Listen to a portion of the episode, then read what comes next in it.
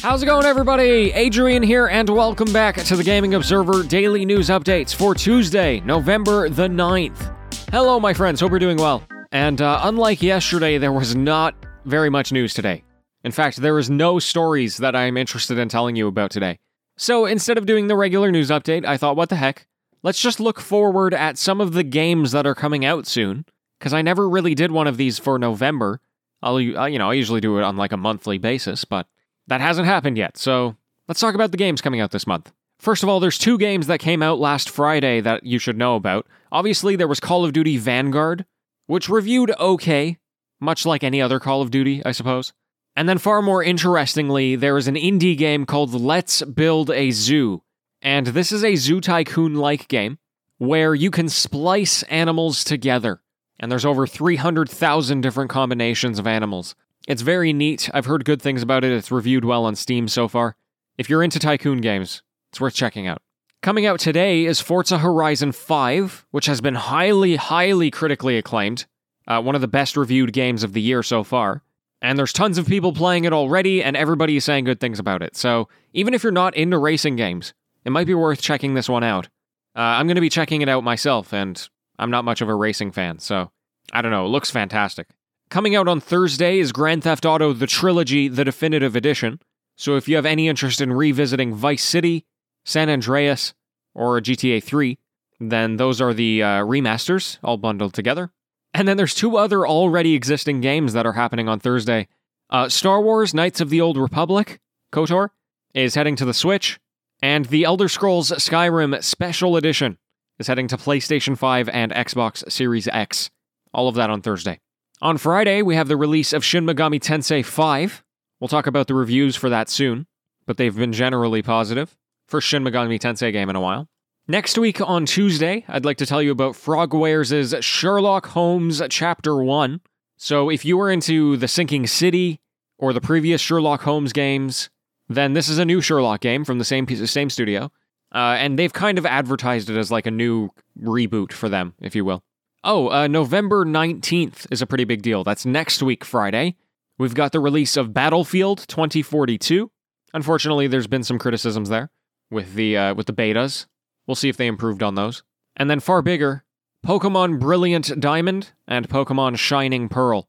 These are the remakes of, obviously, Pokemon Diamond and Pearl, heading on the Nintendo Switch.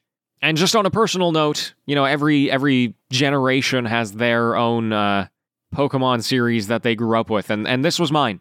Pokemon Diamond and Pearl were my first Pokemon games on the Nintendo DS, so I don't know that I'm going to be purchasing them, but if I'm going to buy any Pokemon game, it's probably going to be those ones first. So there you go, those are kind of the biggest releases of the month, I think, aside from other kinds of ports and whatnot. And I gotta say, it's a pretty big year for gaming, right? Forza Horizon is proving to be a powerhouse for Xbox.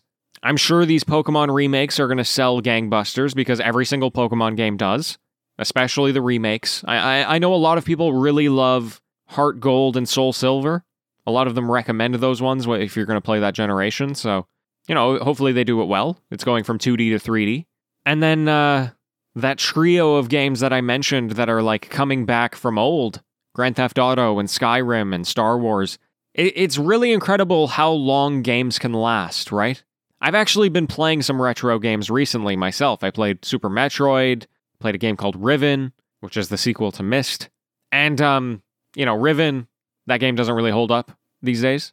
But if it were remastered, or if it were remade, like Myst was, then I imagine it could be a very good game. And the legacy of that game is quite large, but I don't know. I think, the joke is that Skyrim is on all of the consoles, and isn't it funny how it's never gone away? But I think that's a good thing in general. It means that there's a very good game out there that you can access anywhere, and even people who have never played the game before can enjoy it for the first time. So anyway, folks, if anything I mentioned today was intriguing to you, please let me know. Let me know what you're going to be playing, or if there's anything I missed that should be on my radar. Thank you so much for tuning in. It's greatly appreciated. I will be back with the news update tomorrow, of course, with whatever news there is. And until next time, happy gaming, everyone.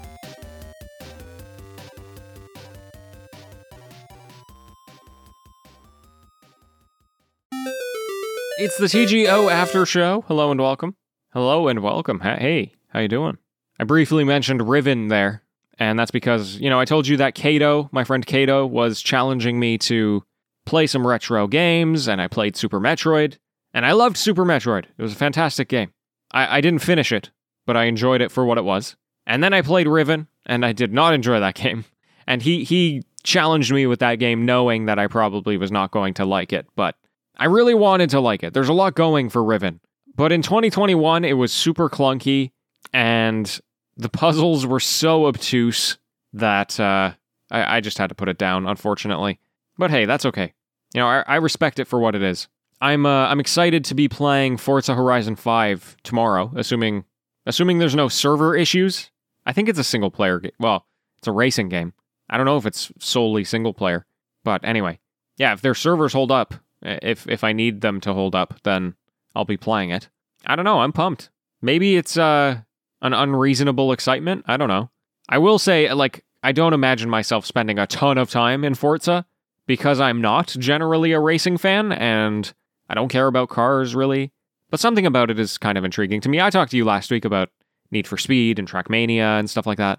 I have liked racing games in the past, but I think a lot of times you either are a racing game person or you're not a racing game person, if that makes sense. And I am not, generally. I'll spend some time in the game. I'll probably put it down at some point. If nothing else, because the game is like 100 gigabytes, and I'll want the space. I had to uninstall some games for it, but, I mean, those games were due for an uninstallation anyway. Anyway, today I played some more Control, only about an hour or so, but I'm not done with that game, you know? I don't want to be done with that game. It's very fun, and I've gotten so far into it now. Well, actually, you know what? Now I'm curious how far into the game I am. I'm just going to look up really quick. Remedy, Control, walkthrough. Let's see. Oh, I'm actually, like, pretty decently far into the game. I honestly would not have expected that. It looks like I am, like, 75% done, according to this IGN walkthrough overview page. Let me try a different walkthrough here. Let's just see. Oh, never mind. No, I'm not. Why is IGN so misleading? Oh, no, wait. Sorry, I'm sure this makes for some great audio. Okay, no. So, okay, if I stick just to the main missions, I'm like, yeah, 75% through. But then there's also a bunch of side missions, and I haven't really touched those. Honestly, I'm actually kind of surprised how far into the game I am, because it feels like I haven't put that much time into it. And that could be just because I'm enjoying it a lot. It could be just because the game is shorter than I expected. Maybe I need to spend some more time on the side quests. But either way, that's honestly, I'm never a person who says, I wish this game was longer. I am always a person who says, I wish this game was shorter. So if they're going to end it on me and I'm going to be satisfied, then, hey, you got me. If I really want more, I'll get the DLC, which I've heard is quite good. I'll be proud of myself for completing Control. The game is extremely satisfying to play, I'll tell you that much. I think shooters on PC is really something that clicks with me. And her launch ability, where she just randomly takes anything on the screen and just throws it at someone, is so satisfying. Honestly, straight up, I thought I was going to come on here and say that I was like 25% of the way through. So to find out I'm 3 times that, I'm a little taken aback. Again, not a problem. Just, it's rare. It's rare that I check the walkthrough and I'm like, oh, I'm almost done.